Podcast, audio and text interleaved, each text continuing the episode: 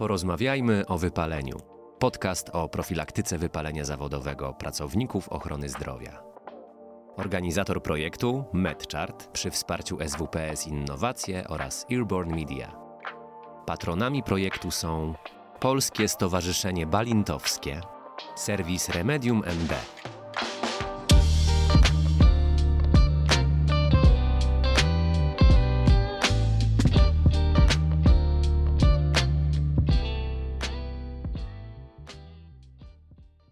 Dzień dobry Państwu. Jak co środę o godzinie 18 y, zapraszamy Państwa do rozmowy o wypaleniu zawodowym. Ja nazywam się Michał Piątek, jestem założycielem firmy MedChart i na co dzień zajmuję się tworzeniem oprogramowania komputerowego. A naszym gościem jest pan dr Sławomir Jarmusz, psycholog, trener, coach, e, założyciel firmy Mentor. Moderator. Moderator, przepraszam. To proszę wybaczyć, ale dobrze, to teraz już się zapamięta wszystkim moderator. E, ale to mentor to, wiesz, przez e, wzgląd na twoje doświadczenie jako coacha i, i trenera. Włosy. I siwe włosy. Mhm. Dokładnie. I mówiliśmy o mądrości, to jeszcze za chwilę do tego. E, jak rozumiem na co dzień, jeśli chodzi o twoje zainteresowania naukowe, to osobowość, organizacja, liderzy, zarządzanie no i mądrość. Tak, tak. Te, te dwa pierwsze, czyli osobowość, generalnie różnice indywidualne, to jest to, czym się naukowo zajmowałem przez wiele lat.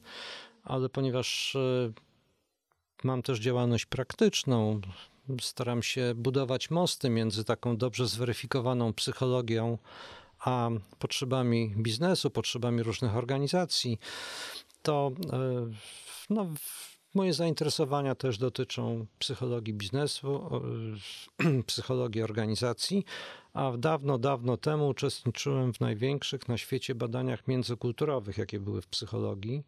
Projekt GLOB, który obejmował 62 kraje i to jest no, największy projekt badań międzykulturowych na świecie. Jego celem było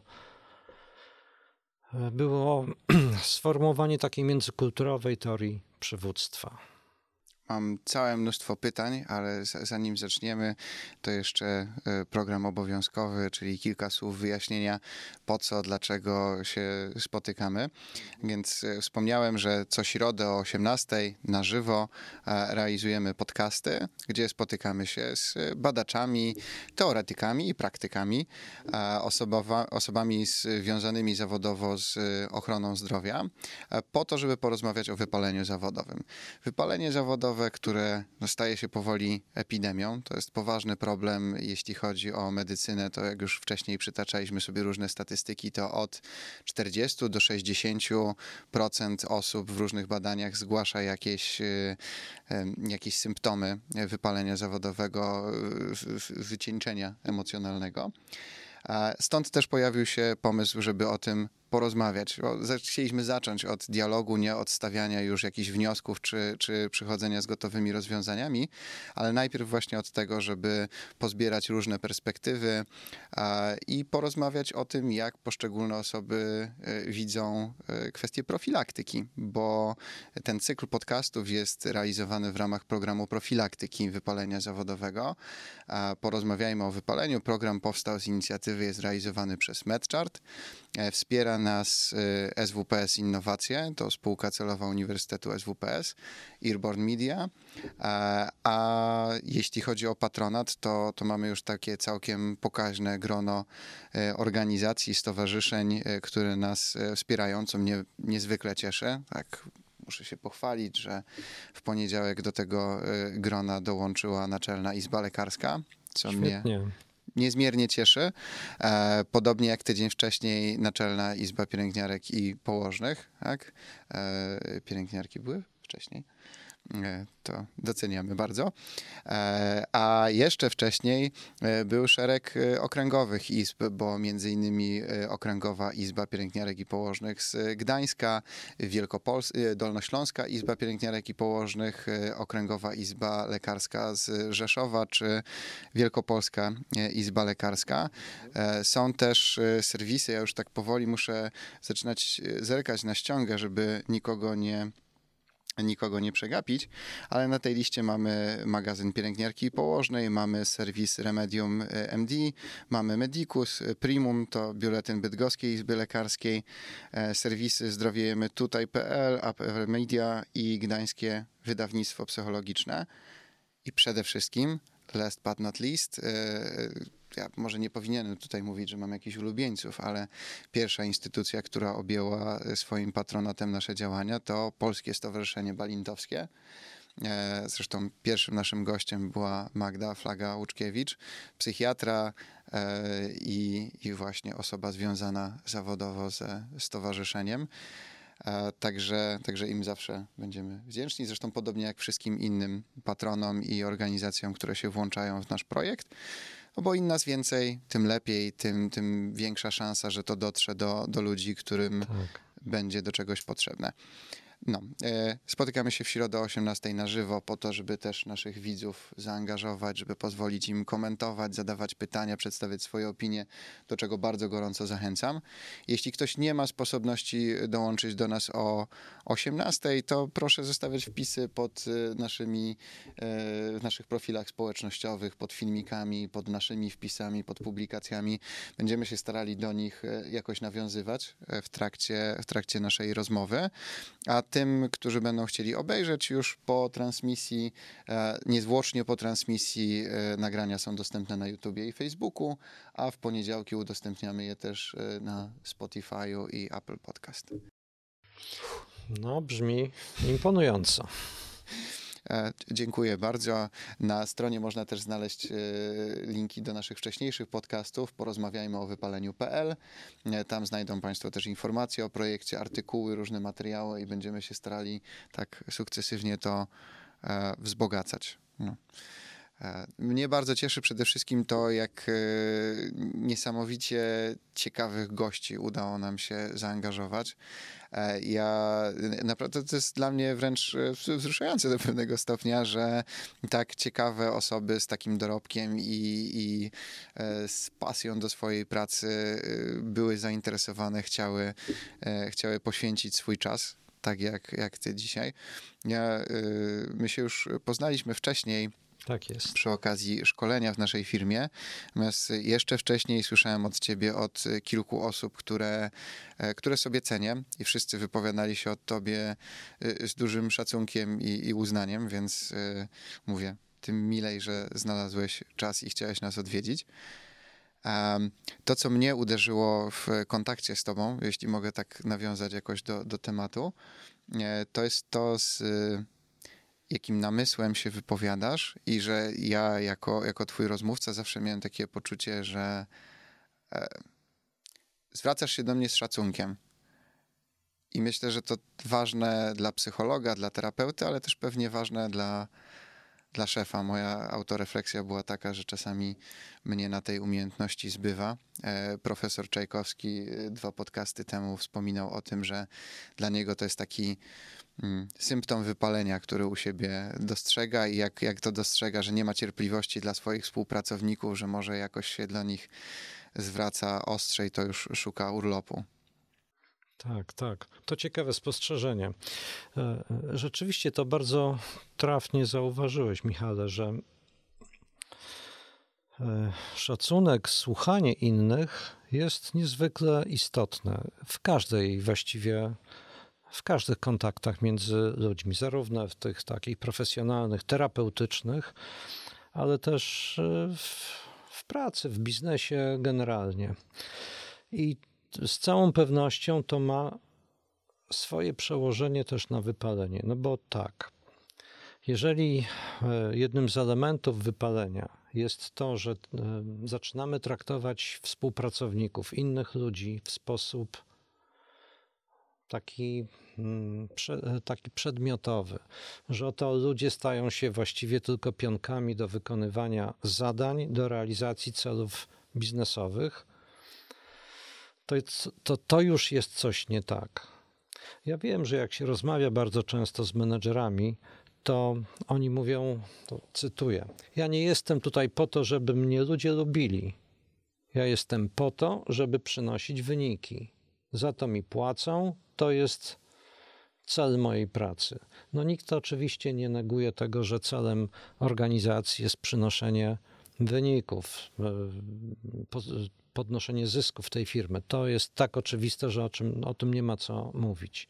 Tylko, że żyjemy w XXI wieku, w którym jeżeli nie patrzymy na człowieka, to wówczas no, staje się to trochę tak jak XIX-XX wiek.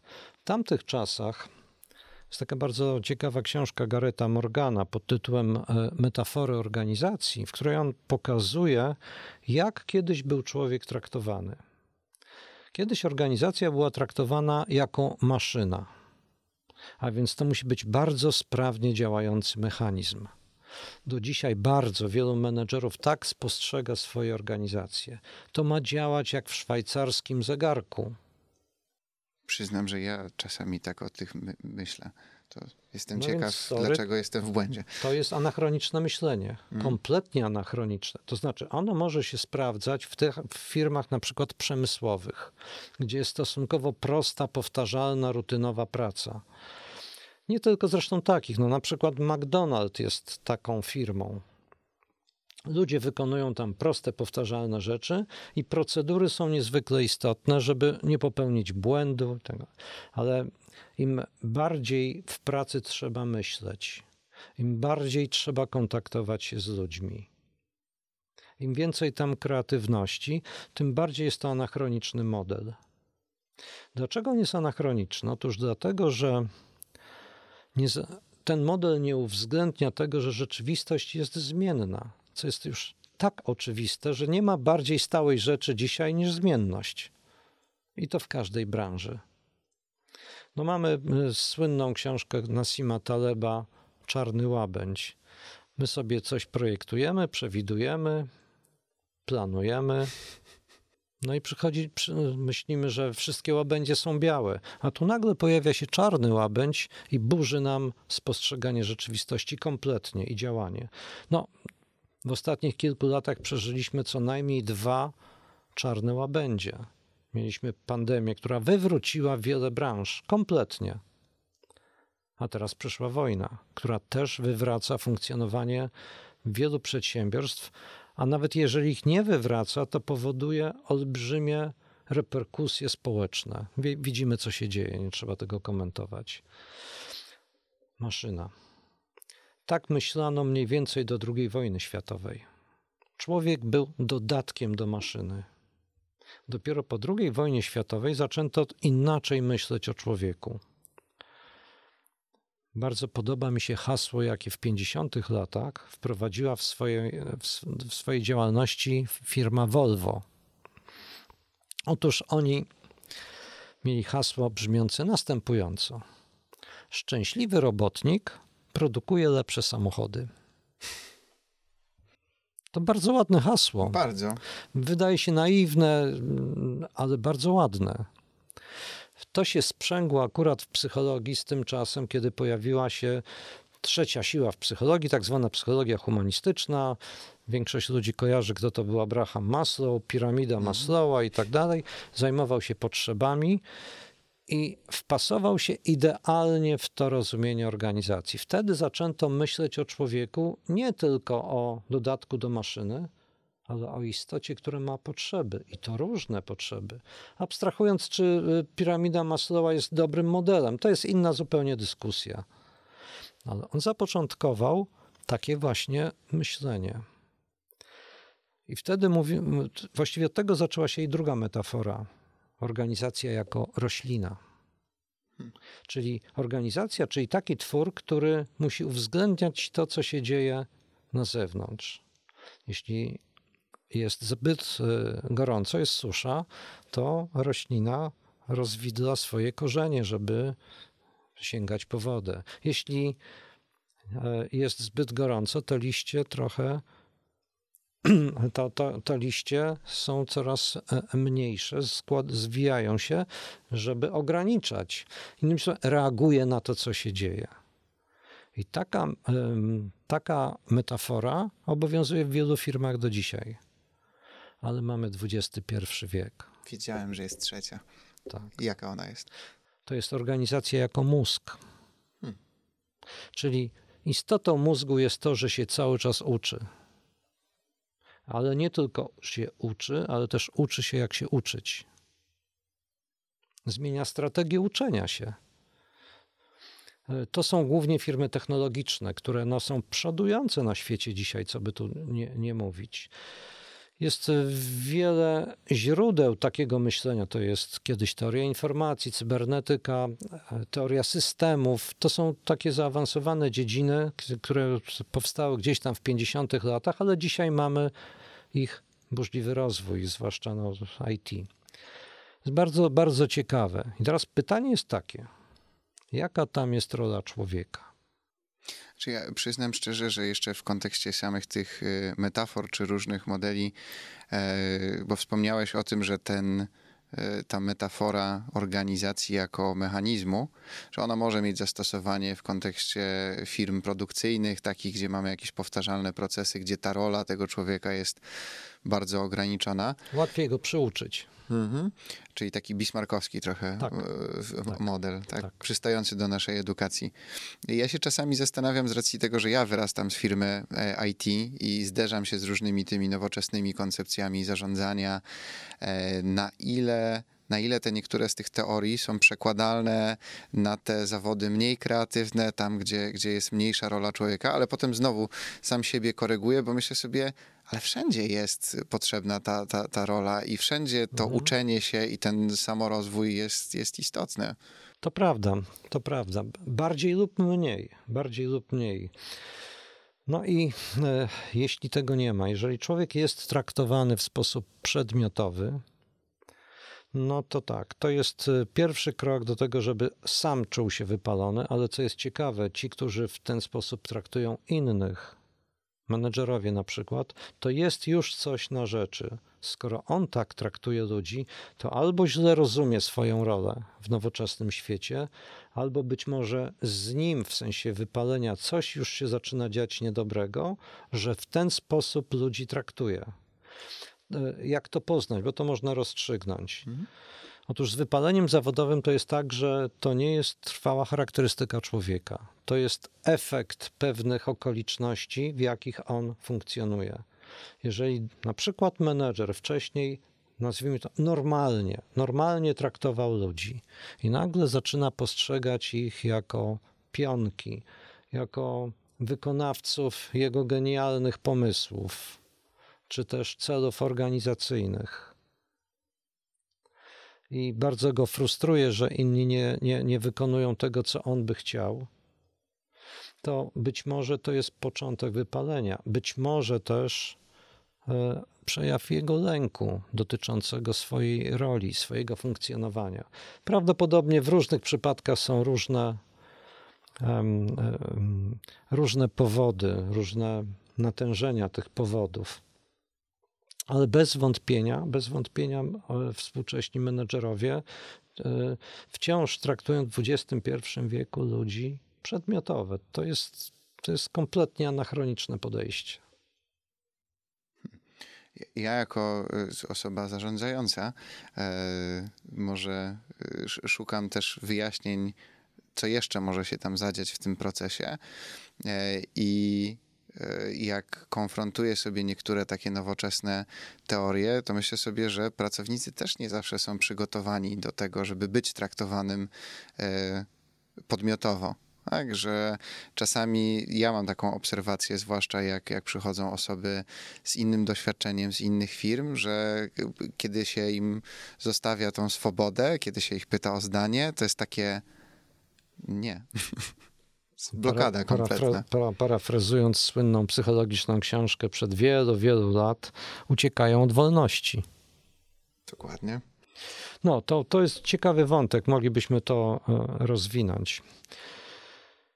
E, ta ucieczka od autonomii, bo to jest, e, bo to jest tak, że z punktu widzenia dzisiejszych koncepcji motywacyjnych, zwłaszcza takiej najbardziej mi bliskiej koncepcji samodeterminacji Dissiego i Ryana, to jednym z kluczy do wewnętrznej motywacji ludzi jest zaspokojenie potrzeby autonomii, a więc posiadania wpływu na to, co robimy. No wiadomo, że nie możemy w firmie robić to, co chcemy, to byłby absurd. Pytanie jest, na, na, ile, na, na ile mamy wpływ na to, co robimy. Jak obserwuję duże organizacje w tej chwili, to bardzo często jest to ograniczenie wpływu. Dlaczego? Pojawiają się procedury. Procedura do procedury. Procedura do procedury do procedury. Część z nich jest oczywiście uzasadniona. Jest na przykład związana, tak jak w bankach, z e, RODO. Kwestie prawne. Ja myślę, że w systemie ochrony zdrowia nie brakuje procedur, a wokół tego się kręcimy, więc tutaj pewnie też byłoby tak, łatwo sobie tak, wyobrazić. Tak. I to jest bardzo dobre alibi, żeby ograniczać ludziom autonomię, które są naturalną potrzebą, która jest naturalna. Przy czym nie u wszystkich ludzi, jak zauważyłeś, masz rację, bo mamy też taką bardzo starą, bardzo też dobrze sprawdzoną koncepcję psychologiczną Juliana Rottera dotyczącą poczucia umiejscowienia kontroli. To taka, taka klasyka, jak wiesz, psychologii, która jeśli słuchają nas też nie psychologowie, to można w dwóch zdaniach powiedzieć. Otóż ludzie różnią się między sobą, między innymi tym, na ile widzą, że ich życie jest zależne od nich, a na ile od czynników zewnętrznych. Na jednym krańcu są tacy, którzy uważają, że są panami swojego losu, kowalami swojego życia. Na drugim krańcu są osoby, które uważają, że ich życie jest właściwie zdeterminowane przez jakieś siły zewnętrzne. Los, historię, Boga, obojętnie. W każdym razie to, co jest pisane, to się spełni, a, ich wewnętrzny wpływ jest nieistotny. Jak jest naprawdę, tego oczywiście nikt nie wie. No nie wiemy tego. Natomiast badania psychologiczne pokazują bardzo ciekawą prawidłowość, że bez względu na to, jak jest naprawdę, czy tam rzeczywiście jest jakaś siła wyższa, która kieruje naszym życiem, czy naprawdę jesteśmy samowiedlni, to ci, którzy uważają, że mają poczucie wpływu, którzy tak uważają, mają obiektywnie większe sukcesy w życiu, mierzone na przykład wykonywaniem lepiej płatnych zawodów, większym poczuciem szczęścia i wieloma pozytywnymi aspektami w życiu. Tylko to właśnie ci, ale oczywiście są też tacy, którzy uważają, że no nie, to raczej Świat kieruje nim, jakieś siły na świecie i prawdopodobnie oni właśnie, wśród nich są ludzie ci mniej gotowi do tego, by wziąć swoje życie zawodowe na przykład w swoje ręce i mówią: Michał, to ty mi powiedz, co ja mam robić. A Michał mówi: Wiesz, y, masz dużą swobodę, autonomię, y, możesz kreatywnie rozwiązywać problemy. Nie, ja wolę, jak ty mi powiesz, co robić żebyś na mnie czasami pretensji nie miał. Oczywiście takie osoby też są. E, ja, ja tak się zastanawiam, bo e, zawsze mam pewien problem, bo wie, wiele osób e, słuchając o tych charakterystykach, takich jak poczucie kontroli, umiejscowienia poczucie kontroli, jak, nie wiem, ekstrawersja, czyli nie. Ekstrawertyk otwarty na doświadczenie z y, wewnętrznym poczuciem kontroli to są te pożądane charakterystyki, a tak w rzeczywistości nie jest, no bo, bo inaczej mielibyśmy samych ludzi obdarzonych tymi charakterystykami, ewolucja by o to zadbała. Tak? Jest, jest pewna równowaga i e, jeśli dobrze pamiętam, poprawnie, bo mogę być w błędzie, wydaje mi się, że e, badania pokazywały, że osoby, które mają właśnie to wewnętrzne poczucie kontroli, szybciej się wypalają e, w zderzeniu z tym systemem, systemem, na który nie mogą mieć e, wpływu. No to jest, e, jakbyśmy powiedzieli, ekonomiczny koszt uzyskania przychodu. Psychologiczny koszt, koszt uzyskania przychodu. No tak, tak, no bo to musi być musi się spotkać, to jaki człowiek. Są też takie bardzo fajne, stare koncepcje psychologiczne, um, które się nazywa Person Environment Fit dopasowanie człowieka i środowiska. Nawet jest e, kiedyś taki ciekawy model Holanda, gdzie się e, rekrutacyjny de facto model, gdzie była taka typologia sześciu rodzajów osobowości, sześciu rodzajów środowiska pracy. Im bardziej one były dopasowane do siebie, tym lepiej przewidywało to efektywność w pracy i zadowolenie tych ludzi. Do tej pory, zdaje się, model Holanda jest używany w poradnictwie zawodowym. No w każdym razie Rzeczywiście e, autonomia, że, że wrócę na chwilę jeszcze do niej, jest bardzo istotna i ona jest jednym z czynników, który zapobiega wypaleniu zawodowego, zawodowemu.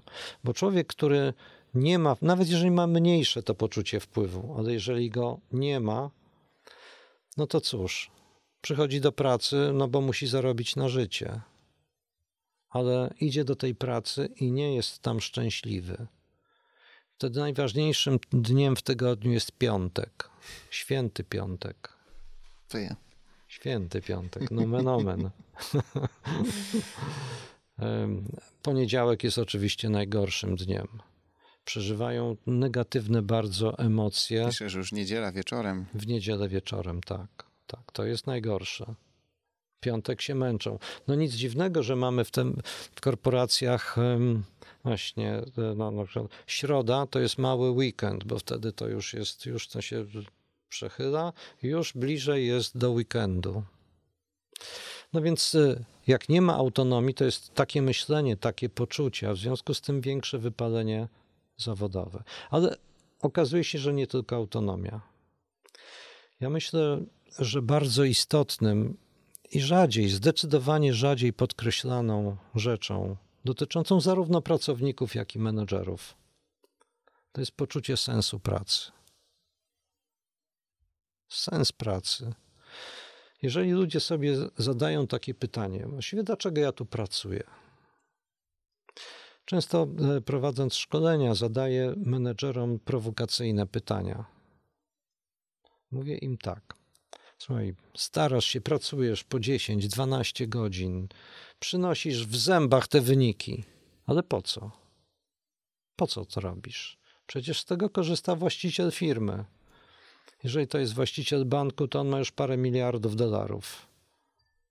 On ma zabezpieczone życie do końca plus cztery pokolenia naprzód. Na poziomie skrajnie wysokim. Jego motywacją finansową jest to, żeby na liście Forbesa być trochę wyżej. Ty przyczyniasz się do tego, żeby zwiększać e, ten, te, te, te, egoistyczne, skrajnie, skrajnie cele. Zastanów się, co ty robisz. Jaki jest sens twojej pracy? I to niektórzy, nie, nie, do, niektórych, nie, do niektórych to trafia. Otóż sens to jest coś, sens pracy nie jest niczym nam danym. Sens jest zadany, a nie dany. W związku z tym, jeżeli jesteśmy pracownikami, szefami, to powinniśmy sami sobie zbudować ten sens po co to robimy. Jeżeli mamy menedżera, właściciela, który zarządza firmą MedChart, może słyszałeś? No, tak. To poza tym, że oczywiście chce, robi to z powodów e, e, biznesowych, chce zarabiać pieniądze, to jest oczywiste. Nie jestem żadnym idealistą tutaj, który będzie mówił, ja też zarabiam pieniądze. No ale też budujemy pewien ogólniejszy sens. Tym sensem, na przykład poprzez przez konstruowanie programu dotyczącego wypalenia zawodowego, jest realne, realna pomoc być może tysiącom ludzi. I to jest cel pewnie po części biznesowy, co tu dużo gadać, ale jest to, jest to cel głównie y, dla innych ludzi. Jest to cel altruistyczny bardzo. I to jest, e, i to jest e, budowanie sensu pracy, budowanie sensu tego, co robimy w życiu. Teraz niestety nie wszyscy zadają sobie takie pytania. A jeśli zadają sobie pytania takie i znajdują ten sens, to to jest chyba najlepszy sposób przeciwdziałania wypaleniu. Chyba najlepszy. Bardzo dziękuję za miłe słowa. E, ja myślę, że wielu ludzi brakuje tego czasu na, na tą refleksję. Oczywiście brakuje czasu jest w cudzysłowie, dlatego że y, ten czas wbrew pozorom można sobie znaleźć i należy znaleźć, ale, ale wiele osób gdzieś się tam zapędzi i to już mówiliśmy i w rozmowie z profesorem Grzybem y, przy, przy okazji drugiego podcastu, że czasami dopiero choroba czy jakieś zdarzenie losowe sprawia, że się gdzieś zatrzymujemy i musimy sobie pewne rzeczy przewartościować i dopiero wtedy przychodzi refleksja Wtedy z profesorem Grzybem rozmawialiśmy na temat y, wartości tego, co jest najważniejsze, i tam nawet profesor proponował takie ćwiczenie, żeby sobie stworzyć taką hierarchię y, tego, co jest dla mnie najważniejsze, i jakbym się miał tam rozstać z poszczególnymi rzeczami, z czym byłoby mi się rozstać łatwiej, z czym trudniej. I myślę, że to gdzieś tam w pewien sposób pokrewne jest to, co, co mówisz teraz. To też jest taka refleksja, takie muszę usiąść i zastanowić ok, to po co robię to, co, co robię. I to pewnie jest, jest bardzo ważne. No, dla mnie osobiście, gdybym nie miał takich e, paru rzeczy gdzieś tam w głowie, to, to, to pewnie jeden, jedna czy druga zawierucha by mnie gdzieś tam pozamiatała. To jest bardzo ciekawe, bo e, e, czasami zadaję ludziom pytanie dotyczące wakacji. Wracasz z wakacji, albo masz jechać na wakacje. Na ile przed rozpoczęciem wakacji je zaczynasz planować? Pytam poszczególne osoby i odpowiedzi są takie. Najczęściej 2-3 miesiące wcześniej. Są tacy, którzy no, tydzień wcześniej, są tacy, którzy spontanicznie gdzieś jadą, ale są też tacy, którzy planują wakacje zaraz po przyjeździe z, z obecnych. Już planują, już się zastanawiają, pół roku wcześniej, rok wcześniej.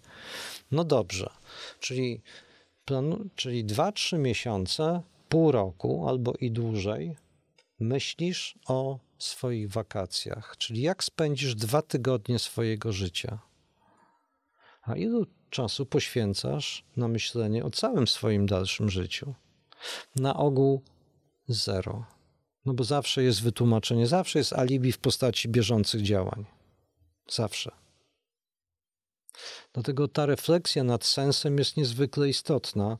To daje naprawdę duży to jest naprawdę przeciwdziałanie wypaleniu, bo nawet jak są gorsze chwile, a u każdego są, nawet jeżeli mamy nie najlepszych szefów, nawet jeżeli decyzje firmy są niezrozumiałe albo po prostu głupie, bo tak też bywa, no to jeżeli wiesz po co to robisz, to jesteś w stanie to też przetrzymać i robić swoje, ale dla na przykład pożytku ogólniejszego. Ale tak sobie myślę, jak, jak mówiłeś o tej refleksji nad własnym życiem, właśnie nad, nad jego sensem, nad tym, jak sobie pewne rzeczy poukładać. W tym pewnie jest sporo takich y, zagrażających emocji i wyobrażam sobie, że pewnie dla części ludzi ten brak czasu jest takim pretekstem do tego, żeby się czasem nie zacząć zastanawiać, że tak. dla wielu ludzi, jak, tak. jak przychodzi czas tej refleksji, jak się przyjrzą pewnym rzeczom, i skonfrontują z tym, że nie wszystko jest po ich myśli, nie wszystko jest tak, jak sobie by wyobrażali i może jeszcze trzeba by coś było zmienić, to trochę podobnie jak z terapią, tak? że zabrać się za to, to czasami jest taki... Tak, wysiłek inicjalny. Wysiłek. Mhm. To prawda, to prawda. No i lęk przed zmianą, tak? No bo tu jestem już w jakimś komforcie, a tu jakbym się tak zastanowił i doszedł do wniosku, że trzeba coś zmienić, to, no to jest potężne wyzwanie. Dlatego też warto sobie tę wiedzę dotyczącą, no bo tak, stawianie celów czy sens, to jest, są pojęcia tak ogólne, wręcz abstrakcyjne, ale o, o co chodzi? Ja dam przykład, kiedy miałem kiedyś taką jedną z ciekawszych prac coachingowych z menedżerem pewnej firmy. Człowiek o bardzo dużym doświadczeniu, no może trochę ode mnie młodszy, ale nie dużo. Ale z tym, że to było jakieś 7-8 lat temu. Ten człowiek był menedżerem w firmie, od 15 lat. W firmie, która sprzedaje usługi, usługi nomen omen, medyczne. E, firma mu zafundowała dwa, dwie sesje coachingowe. No i tak właściwie nie wiedział, o czym rozmawiać. Przyniósł jakieś wyniki swoich testów psychologicznych, ale nie chciałem o tym gadać z nim. Zaczęliśmy rozmawiać i on mi mówi tak. Powiedział takie zdanie. Wie pan, Właściwie wszystko jest w porządku. Co roku dostajemy wyższe plany, jak w każdej firmie. Ja mam bardzo dobry zespół, ja się na tym znam. Będzie trudno, ale my to, jak to mówi się w korporacji, dowieziemy. Ale wie pan co? Jedna rzecz mnie trochę martwi. Coraz mniej cieszy mnie ta praca. Coraz mniej mnie to cieszy. Tak powiedział. Aha. Sygnał. Wyobrażam sobie, że to może być doświadczenie wielu osób w ochronie tak. zdrowia, bo ja to słyszę od wielu tak, lekarzy, tak, tak. od pielęgniarek, rejestratorek, do, dokładnie takie Więc słowa. ten przykład będzie dla nich chyba też dobry. I zaczęliśmy o tym rozmawiać. Więc zadałem mu takie pytanie, ale, proszę pana, ale co pan tak naprawdę robi w tej pracy? On tak popatrzył na mnie, jak to co? No przecież panu mówiłem, jestem menedżerem sprzedaży, sprzedajemy usługi medyczne. No, nie, nie, nie. Ale tak dokładniej, co pan robi. Nie rozumiem, o co panu chodzi. Zaczęliśmy tam, rozmowa zaczęła być trudna, ale w końcu się to przełamało. Efektem tej rozmowy było to, że on sobie zdał sprawę, że on tak naprawdę nie sprzedaje usług medycznych. On tego nie robi. Tylko, no czy robi na płytkim poziomie, ale na głębszym poziomie umożliwia iluś na przykład matkom, daje im poczucie bezpieczeństwa, że ich dzieci, jak zachorują, to będą miały szybką pomoc. W Państwowej Służbie Zdrowia z tym bywa różnie, w prywatnej jest nieporównanie lepiej. Ilość, ilość ludzi będzie mogło szybciej zrobić badania. Być może, jeżeli okaże się, że są chorzy, zostanie to szybciej wykryte. Kto wie, być może jest to ratowanie życia. Jeżeli ktoś ma badania za 8 miesięcy, to choroba już się tak rozwija, że jest po prostu za późno.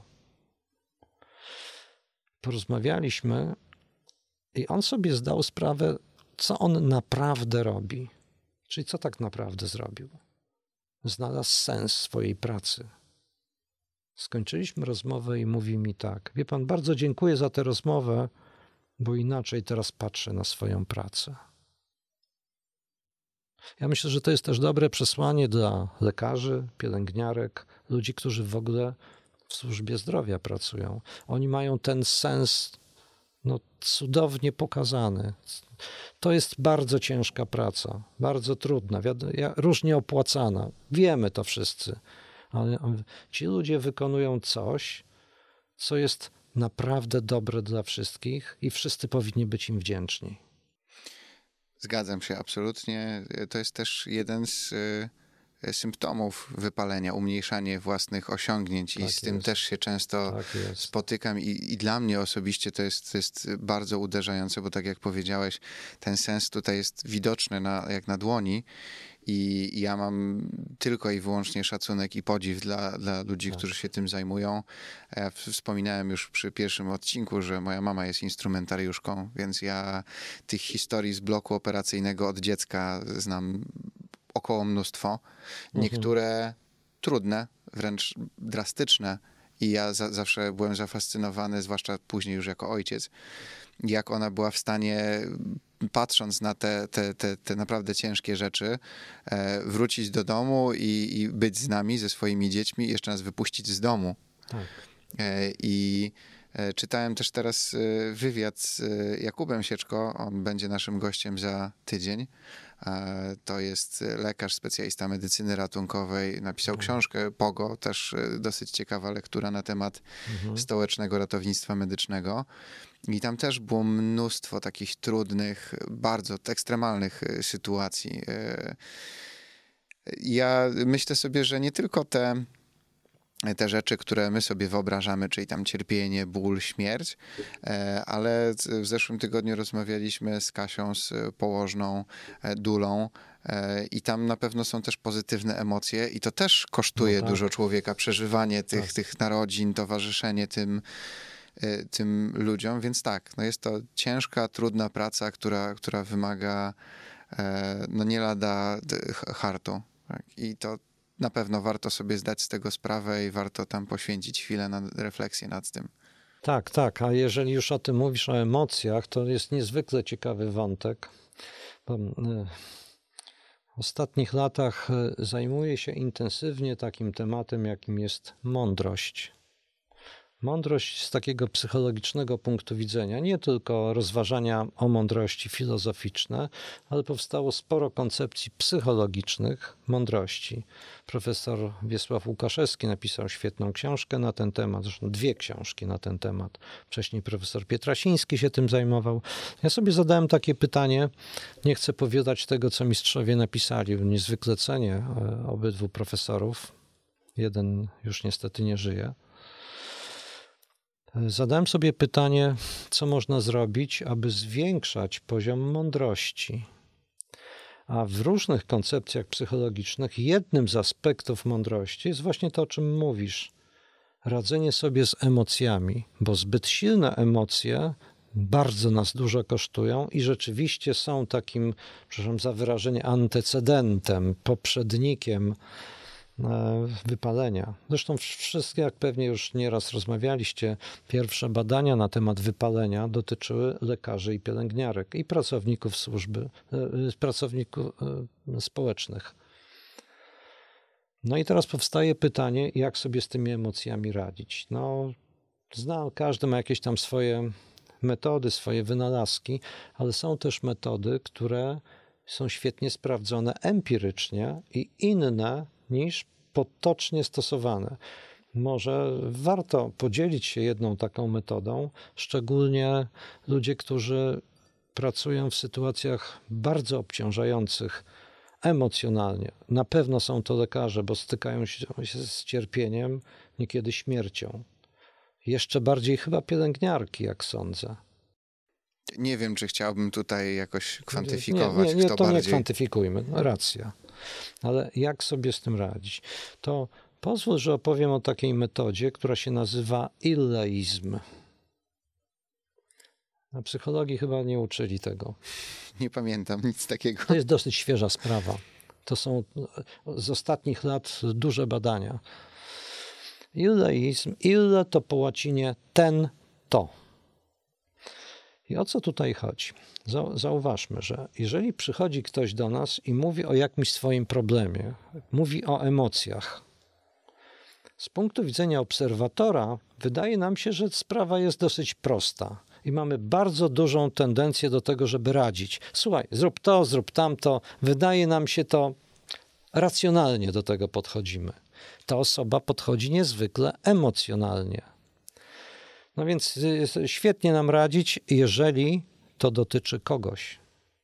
Ale jeżeli sami mamy podobny problem, to już jesteśmy w centrum wszechświata. I to samo, i już nie ma tych rad, nie ma tych e, e, e racjonalnego podejścia. Dobrze, tak, tak, no i rozwiązane. To jest bardzo ciekawe. No Mi bo... się wydaje, że chyba Maslow kiedyś y, a propos takiej dyrektywnej terapii właśnie mówił, że kiedy terapeuta próbuje pouczać, mówić, co, co powinien zrobić jego klient, pacjent, no to zawsze jest tak, że głupi po, poucza mądrego, tak? bo on nigdy nie jest w tej sytuacji, no nigdy nie ma tych sytuacji. wszystkich uwarunkowań. Tak, tak. Dlatego metoda illeizm jest, bo też świetne badania empiryczne są na ten temat. Igor Grossman robił takie badania i to nie jedne polegają na tym, że człowiek myśli albo mówi komuś o swoich emocjach, o, swoim, o swoich relacjach z innymi e, w trzeciej osobie.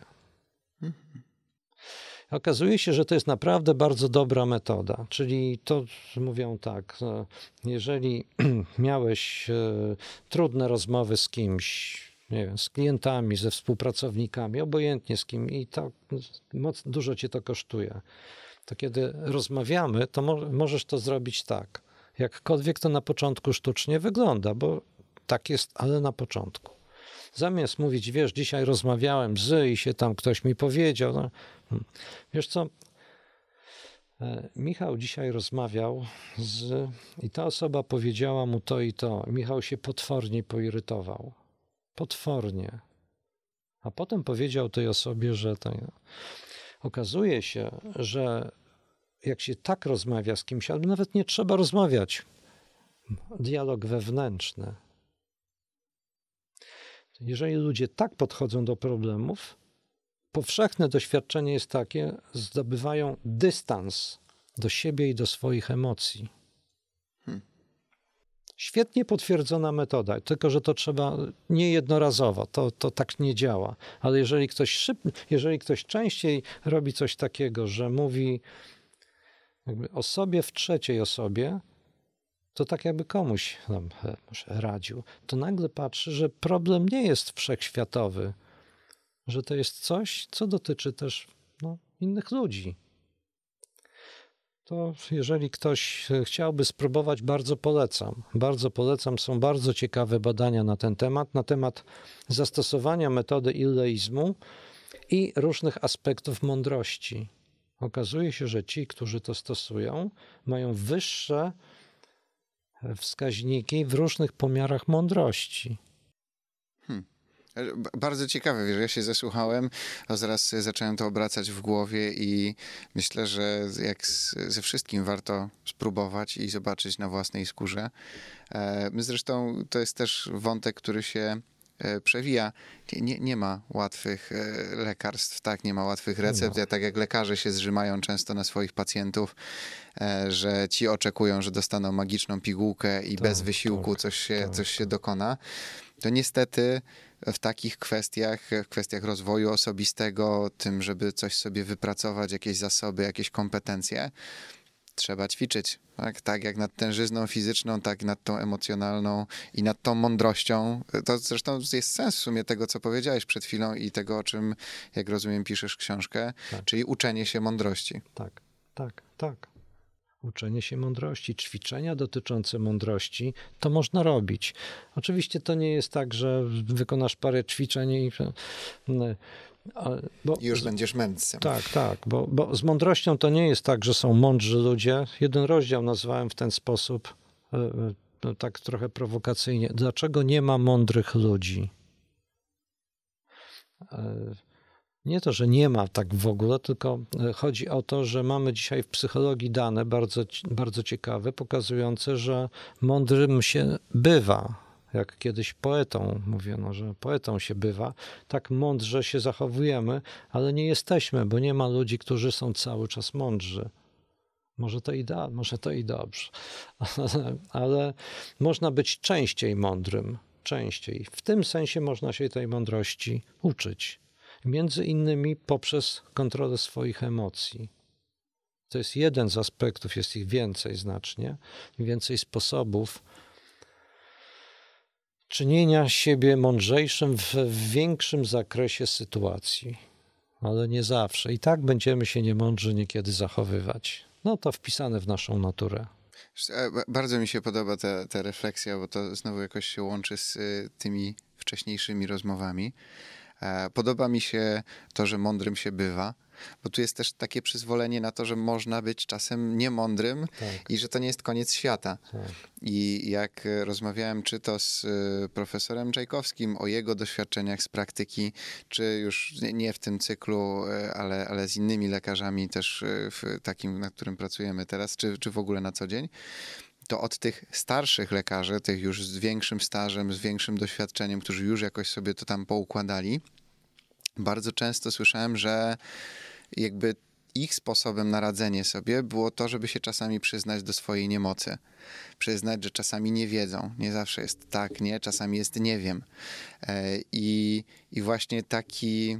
Mm, to, to, im dawało jako, jakieś takie poczucie równowagi. I z kolei, jak rozmawiałem z e, Magdą e, Flagą Łuczkiewicz, nie, nie na, w trakcie podcastu, tylko już gdzieś, gdzieś poza na, na innym spotkaniu, E, to jedna z rzeczy, które powiedziała, to to, że e, brakuje jej zdaniem w tym cyklu kształcenia e, medyków mentoringu i właśnie tego, żeby ci starzy wyjadacze dzielili się z tymi młodymi i mówili takie rzeczy, że oni też mają trudne emocje, że oni też czasami mhm. po tym, jak się skonfrontują z jakimś trudnym przypadkiem, noszą go w sobie przez długie tygodnie albo miesiące, że, że się czują bezsilni, że często nie wiedzą, bo to daje tym młodym tą przestrzeń do, do popełniania błędów i nie powoduje takiego napięcia, kiedy wydarzy się coś, co jest poza ich kontrolą. I tak, tak samo pomyślałem sobie o tej mądrości, o której mówisz, że nie muszę być mądry, bo nikt nie jest mądry cały czas, ale mogę bywać i mogę się sta starać bywać częściej. A dobra wiadomość dla tych e, starszych lekarzy, którzy potrafią się przyznać, że czasami czegoś nie wiedzą po prostu, dobra wiadomość dla nich jest taka, że to bardzo dobrze, że tak mówią, bo pokazują jeden z, w, u Grossmana w tej koncepcji, jest mi też bliska bardzo, jeden z filarów mądrości. A tym filarem mądrości jest pokora intelektualna. E, drodzy panowie, drogie panie, którzy tak mówicie, lekarze, pielęgniarki, inni pracownicy służby zdrowia, tak trzymać. To jest pokora intelektualna. To daje mądrość, ale też y, możliwość rozwoju. Zaraz sobie myślę o tym efekcie Dunning-Krieger, tak? Jak tam wraz ze znajomością jakiegoś zagadnienia, jakiegoś obszaru na początku wykładniczo rośnie nasza pewność siebie, tak? tak? tak I, tak. A potem nagle łup w dół, tak? Bo odkrywamy, jak dużo jeszcze nie wiemy i nabieramy tak, tej tak. pokory. Tak, no, no, ale nie każdy, na nie każdy ją ma. Niektórzy uważają, no być może tutaj jest, no widzisz, to dobrze, że o tym powiedziałeś, bo być może tutaj jest tak, że niektórzy reagują na to pokorą intelektualną, jak jeszcze wiele przede mną, a być może niektórzy, niektórzy reagują coś nie tak ze mną. Coś nie tak ze mną.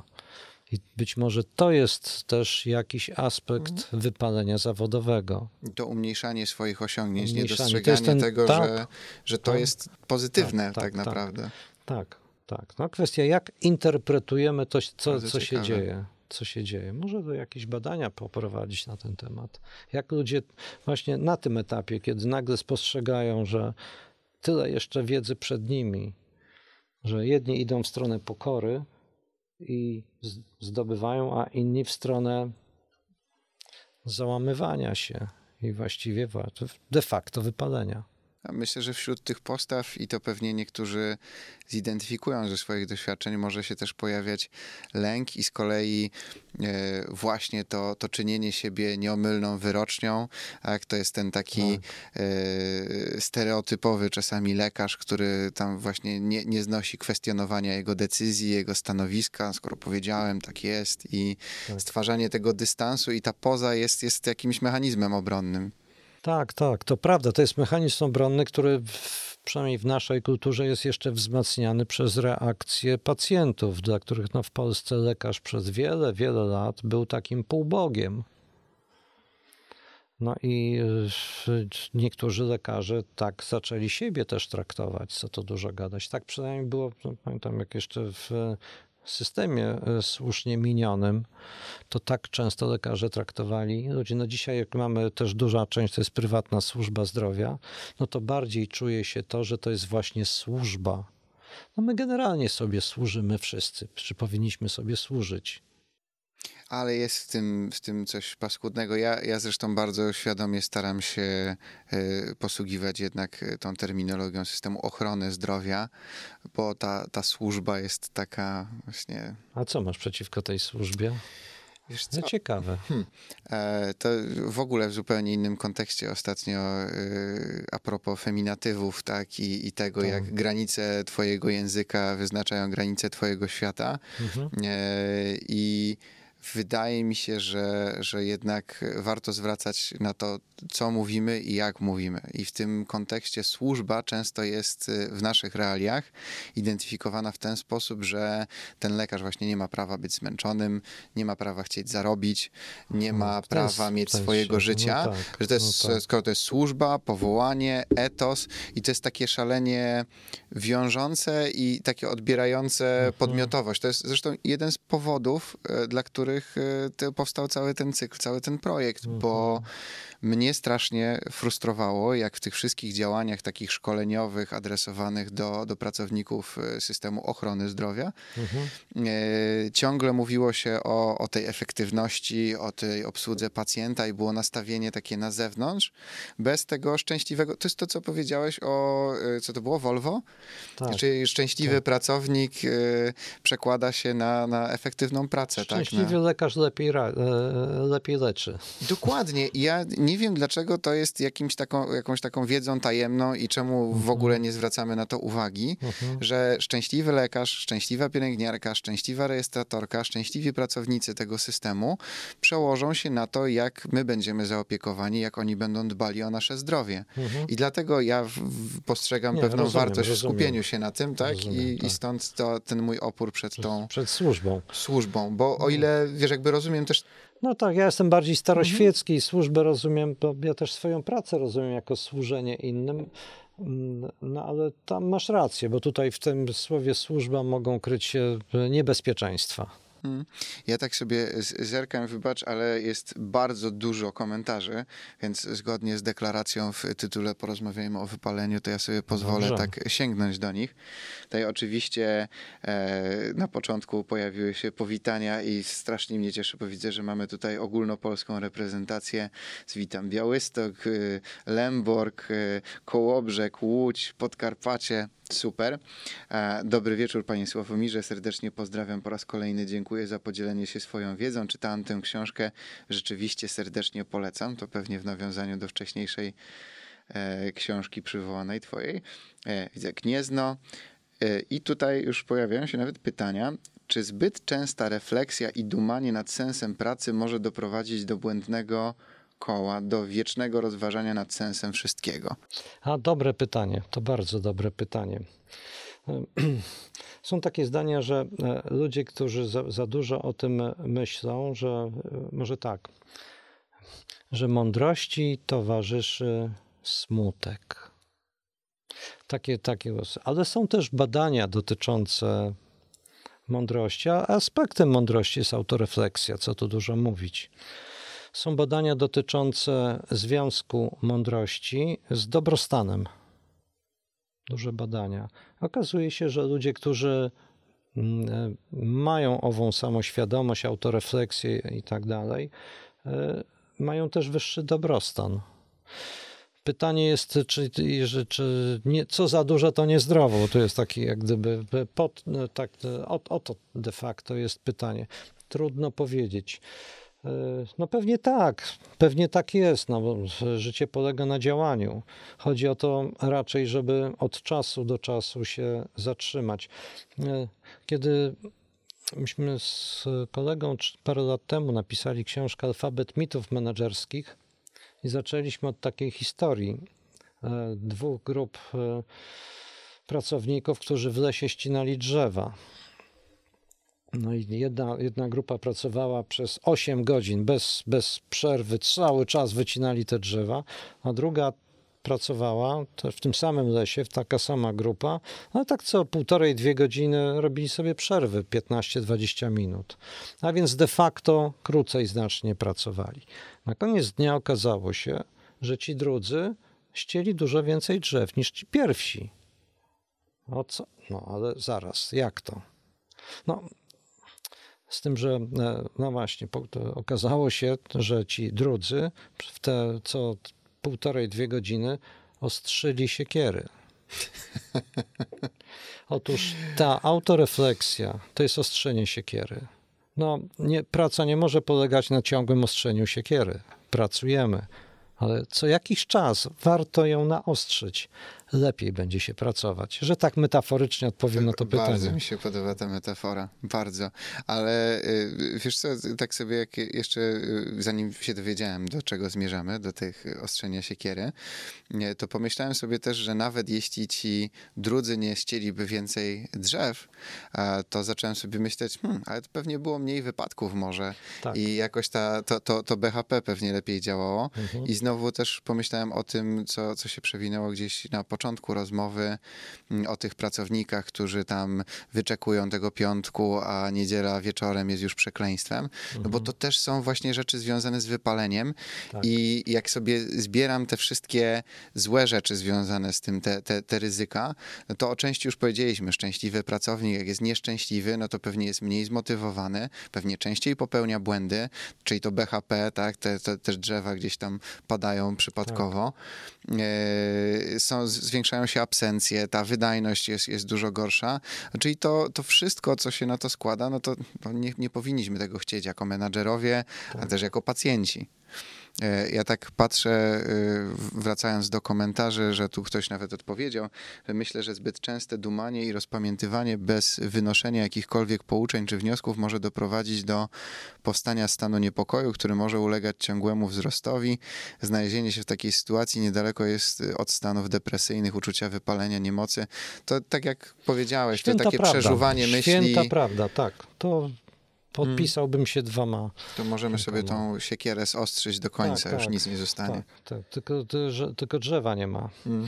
E, tylko jak wyciągnąć wnioski w trakcie poszukiwań? Wnioski wyciągamy, gdy znamy rozwiązanie finał. E, oj, hmm. tutaj jest, to jest ciekawa sprawa. Otóż są też badania nad tym, jak ludzie, nad autorefleksją. No bo tak, Samo słowo autorefleksja brzmi tak pięknie, humanistycznie, że to w ogóle powinniśmy i tak. Ale, jak? Co to znaczy dokonywać autorefleksji? Na ten temat mamy w psychologii bardzo ciekawe badania. Badania psychologii jakościowej dotyczące tego, jak ma wyglądać autorefleksja. Już to czyniona tak samo dla siebie, kiedy sobie o czymś myślę, już to w, w rozmowie z kimś. I okazuje się, nie będę o całej koncepcji opowiadał, bo to za dużo czasu, ale e, clue tego myślenia jest takie. Autorefleksja może dotyczyć dwóch rzeczy. Może dotyczyć dobrostanu, a może dotyczyć rozwoju. I to są różne autorefleksje. Ta dotycząca dobrostanu, jakkolwiek to fajnie brzmi, wcale nie jest takie pozytywne. Autorefleksja dotycząca dobrostanu polega na tym, że jak analizujemy różne wydarzenia w naszym życiu, to co się dzieje, gdzie pracujemy, z kim, jak to wygląda i tak dalej, i tak to jeżeli efektem autorefleksji jest to, żebyśmy się po prostu lepiej poczuli, to to nie o to chodzi. Bo wtedy się lepiej czujemy, jak widzimy, że odpowiedzialność jest na zewnątrz. Jakiego ja mam głupiego szefa, jaka ta firma jest beznadziejna i tak dalej, i tak dalej. Jaki ten świat się sprzymierzył przeciwko mnie. Autorefleksja, która służy rozwojowi, jest, no, wymaga samokrytyki często, wymaga dystansu do siebie, wymaga odwagi. Co ja niewłaściwie zrobiłem? Gdzie popełniam błąd, jak mogę coś zrobić lepiej. E, czy czasami nie skrzywdziłem kogoś czymś? Co ja w takim razie mogę zrobić, żeby to wyprostować? Otóż tego rodzaju autorefleksja nie jest przyjemna często ale jest rozwojowa. To ona daje kopa rozwojowego, osobowościowo też rozwojowego. A takie, żeby mi tylko było przyjemnie, najczęściej jest nam przyjemnie wtedy, kiedy widzimy, że to nie nasza wina, tylko świat. Więc taka autorefleksja ma, ma, ma głęboki sens, ale to znowu do tego trzeba mieć, trzeba mieć odpowiednią postawę gotowość, zasoby. Tak. A tak w kontekście tego pytania, bo tutaj y, pojawił się, pojawiła się kwestia tego, czy jak wyciągnąć wnioski w trakcie e, poszukiwań, to jeśli ja mogę od e, strony IT, no, tak, bo tutaj jest w w zarządzaniu projektami informatycznymi teraz stały się modne zwinne metodyki projektowe. I tam zakłada się, że nie czekamy rok, dwa na koniec projektu, tylko ten projekt jest podzielony na takie krótkie etapy, sprinty mhm. E, i po zakończeniu każdego etapu tak naprawdę wracamy trochę do deski e, projektowej, do deski kreślarskiej i zastanawiamy się, ok, to co, nad czym będziemy pracować teraz? I to zapobiega temu, że y, jeżeli ten projekt byśmy realizowali w jednym takim długim odcinku, to może się okazać, że po dwóch latach zmieniły się uwarunkowania biznesowe, zmieniło się nasze myślenie o projekcie, zmienił się szereg innych rzeczy i w związku z tym to, co dowieźliśmy, kompletnie do tego nie przystaje. I takie mhm. było doświadczenie wielu projektów, które skończyły się klęską, tak, skończyły się niepowodzeniem, a tutaj podzielenie tego na małe małe iteracje, częsta kontrola, częsta autorefleksja właśnie taka projektowa tak. E, prowadziła do tego, że e, te projekty można było korygować w trakcie. Jeśli gdzieś przyjęliśmy błędne założenia, jeśli coś się zmieniło, to byliśmy w stanie reagować. Więc tutaj to pytanie, jak wyciągnąć wnioski w trakcie poszukiwań, ja myślę, że, że, że należy właśnie cały czas mieć tą postawę autorefleksyjną, szukać, e, rozmyślać oczywiście bez przesady, z umiarem, ale. Plus pewne metodyki. Nie, nie musimy czekać na, e, na rozwiązanie, na, na tak. finał koniecznie. Tutaj gdy poszukiwania trwają zbyt długo, jest to sygnał, że powinno się poszukać pomocy osób drugich, przyjaciół, specjalistów, właśnie żeby nie tkwić w martwym punkcie i nie spadać pomału w dół. A muszę to skomentować, bo to jest znowu osoba, która to napisała. Pani Lidia. Pani Lidia. To jest y, znowu kolejny filar mądrości. U Grossmana, Grossman mówi tak, że poza tymi, o których była mowa, filarem mądrości jest szeroka perspektywa. Jeżeli widzimy, że coś nie idzie, dobrze jest popatrzeć, jak to wygląda z innej zupełnie perspektywy, zaprosić kogoś innego, nawet niekoniecznie specjalistę. Może czasami ktoś, kto jest z boku danego zagadnienia, wniesie coś świeżego, świeży powiew specjalista też, bo ma trochę inne doświadczenia. W każdym razie różne zaatakowanie problemu z różnych perspektyw jest, jest objawem mądrości. No, znowu taka była idea naszych spotkań, jest idea, żeby przyglądać się temu problemowi wypalenia z, mhm. z różnych stron. Tak, Od tak. strony osób, y, które są w systemie ochrony zdrowia i tych spoza, które tak, badają tak, tak, właśnie i tak jak ty mają też doświadczenia z innych obszarów, bo nie, pamiętam, że przy okazji któregoś podcastu y, pojawiło się Mm, no okej, okay, ale jak to się ma do, do tam realiów ochrony zdrowia? Właśnie to jest cenne, żeby potrafić te doświadczenia, tak jak ja teraz podałem przykład z IT, przenosić na, na swoje tak, poletko tak. i coś z nich tam Jasne. brać.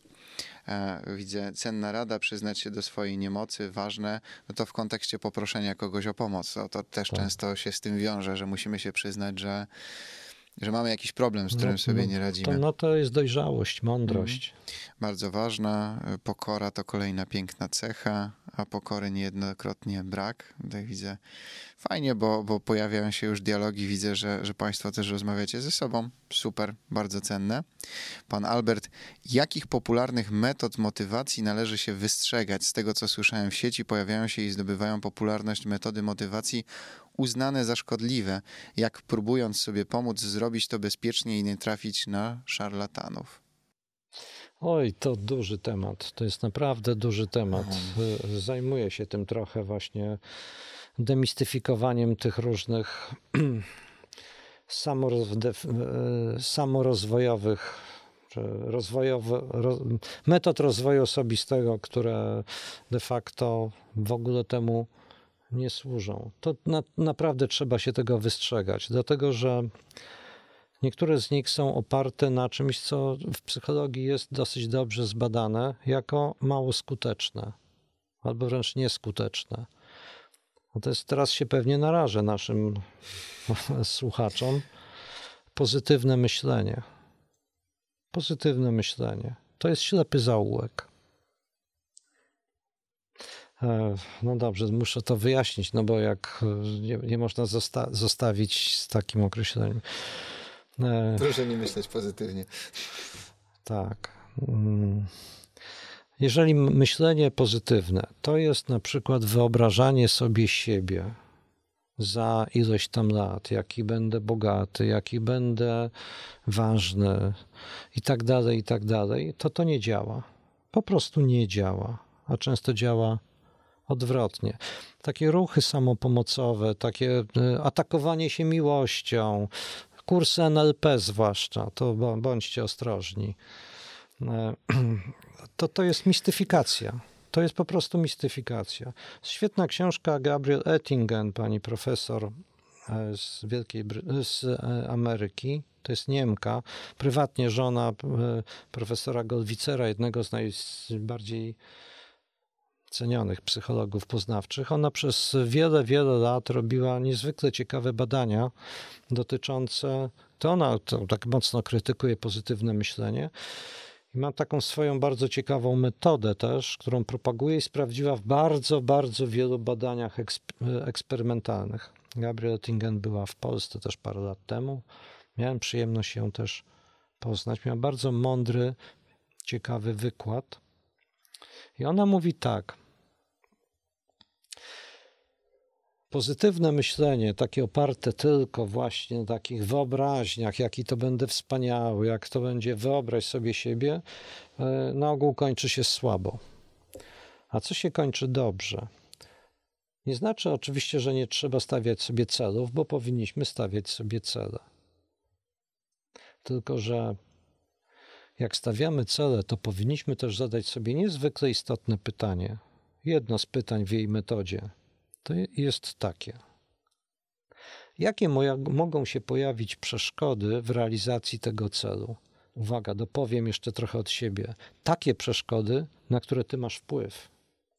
Bo jeżeli pozwolisz komuś mówić, no, no jakie przeszkody? No wojna, inflacja, pandemia, pandemia no to, to tylko no to idziemy od razu. To nic nie warto robić, nic tak? nie no warto robić. No nie i, mamy na to tak, wpływu. Tak, tak. Nie, ale to rozumiem, że chodzi o przeszkody, na które mogę no, mieć wpływ, tak. czyli na taką realistyczną ocenę. I od, dobre odpowiedzenie sobie na to pytanie. Jakie przeszkody mogą pojawić się wtedy, kiedy będziesz realizować te cele zawodowe, prywatne, obojętnie? Człowiek, no taka przeszkoda, taka. I wtedy zadaję sobie od razu następne pytanie, które brzmi: co zrobisz, jeśli pojawi się ta przeszkoda? Co wtedy zrobisz? I to jest projektowanie tak naprawdę realizacji, mądrej realizacji celów. I to może nam też e, spowodować, że wypalenie zawodowe będzie miało dużo mniejszą szansę, żeby nas dopaść. Bo nie tylko masz cele, ale też masz pewien plan dotyczący realizacji tych celów. Nie zawsze się to powiedzie. Życie nam płata figle. Czarny łabędź zawsze może przy, przylecieć. Ale e, jesteśmy w pewnym przynajmniej w pewnej mierze przygotowani. Mhm. Więc to pozytywne myślenie samo w sobie, no niestety nie działa. To jest znaczy, takie głupie amerykańskie podejście trochę. Na pewno wtedy, kiedy to jest y, bezrefleksyjne, tak? I na pewno tak, wtedy, tak. kiedy to jest zatopienie się w jakichś fantazjach bez tak, kontaktu tak, z rzeczywistością, tak to, to jest niebezpieczne. Natomiast myślę, że tutaj pan Albert pytał też o popularne metody motywacji e, może pracowników, takie, takie odnoszę wrażenie. E, chociaż tutaj pytam nie tylko o metody motywacji, ale wszelkie działania samopomocowe. Może jednak e, w, w no tym to, kierunku. To trzeba wejść w szczegóły wtedy. Mhm. E, tak, ale myślę, że i na tym, i na tym gruncie jest mnóstwo takiej pop psychologii, tak, tak takiego tak, jakiegoś tak, new age'u, szamanizmu, więc e, tak, to, to zawsze trzeba przestrzegać przed tym, żeby weryfikować te kwestie, ich mhm. naukowość, to na ile są osadzone w jakiejś empiryce, a na ile to jest czyjś wymysł, bo niestety jest dużo ludzi, którzy bez kompetencji albo mnie najbardziej martwią te przypadki, kiedy ktoś ma kompetencje, ma wiedzę, a jednak niestety manipuluje i wykorzystuje to po to, żeby. Prawda. Nawet notowane są przypadki, że ludzie, którzy chodzą na takie spędy tych różnych mówców motywacyjnych, takich właśnie skrajnych, e, chcą natychmiast zmieniać swoje życie. Kończy się to krótkim epizodem psychotycznym. Hmm. No bo y, od jutra będę, będę już y, zmieniać swoje życie, zaraz będę milionerem, szczęśliwym i tak dalej, a, a, a spotykam się ze swoim szefem, który mówi: Masz to zrobić i nie dyskutuj. I to, i, i to powoduje naprawdę duże kłopoty. No, tutaj widzę. Y, pani Milena. Polecam praktykę uważności. Bardzo ważne jest, aby dostrzegać moment, w którym jesteśmy. Dzięki temu można wyciągnąć sens sytuacji. To za dwa tygodnie spotkamy się z Anią Babi i jestem tak, przekonany, tak, że tak, o tak. mindfulness y, tak, sobie ona porozmawiamy. Ona się tym specjalizuje, tak. Hmm. Tutaj y, pan Mateusz, pan doktor mówi o procesach z uwzględnieniem teorii i badań. To pozwala zaufać omawianym pomysłom, co jest coraz rzadsze na scenie bezrefleksyjnych mówców, którzy bez lęku twierdzą, że pomogą innym. To jest to, co. Tak, no niestety. Świetnie się sprzedają, to świetnie mówią. To jest naprawdę y, fasadowo, jest to pięknie zrobione. No niestety mamy świat, który jest oparty na, na, na fasadzie, na to ma wszystko ładnie wyglądać, jest to dowcipne, jest to ład, ładnie wyglądające i tak dalej, i tak dalej, tylko że w środku jest wydmuszka. No. Ale ja myślę, że to też y, jest to, co, co mówiliśmy wcześniej a propos tego, że nie ma prostych recept, nie ma jakichś Nie takich ma. łatwych środków No. i niestety ludziom trudno jest, myślę, czasami zaakceptować to, jak y, też terapeuta, coach, trener mówi, nie wiem, to jest coś, nad czym się musisz sam zastanowić, musisz poszukać, musisz popracować. Tu, tu nie ma jakiejś drogi na, na skróty i z tym się często ciężko jest zderzyć. Tak e, jak pierwszą książkę z Tomkiem Witkowskim pisaliśmy, to pozwoliśmy sobie na taki. W rzeczywistości ten, e, ta anegdotka jest dużo mocniejsza, ale nie wypada tutaj takiej odpowiedzieć, więc w łagodniejszej wersji. Wzbudziłeś moją ciekawość, to chcę to W łagodniejszej wersji to wygląda tak, że stoi na przystanku w Warszawie człowiek, przystanku autobusowym, nagle podjeżdża samochód z rejestracją z innego miasta, szybę otwiera. Przepraszam pana, jak się dostać do filharmonii? Ćwiczyć, ćwiczyć. No to tak jest właśnie z tym rozwojem. Ćwiczyć, no to nie ma, nie, nie ma drogi na skróty. Ćwiczyć, czyli pracować z tym, no.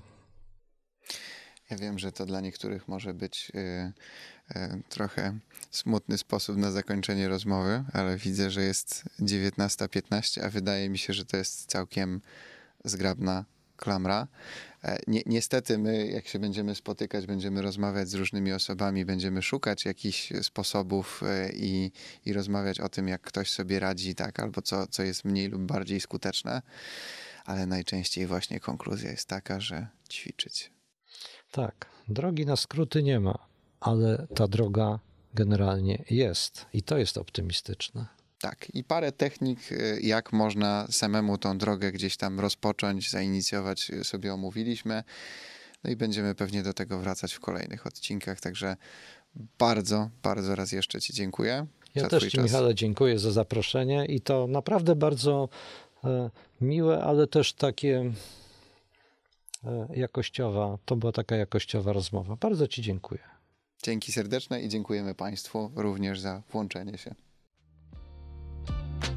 Więcej informacji o projekcie na stronie porozmawiajmyowypaleniu.pl.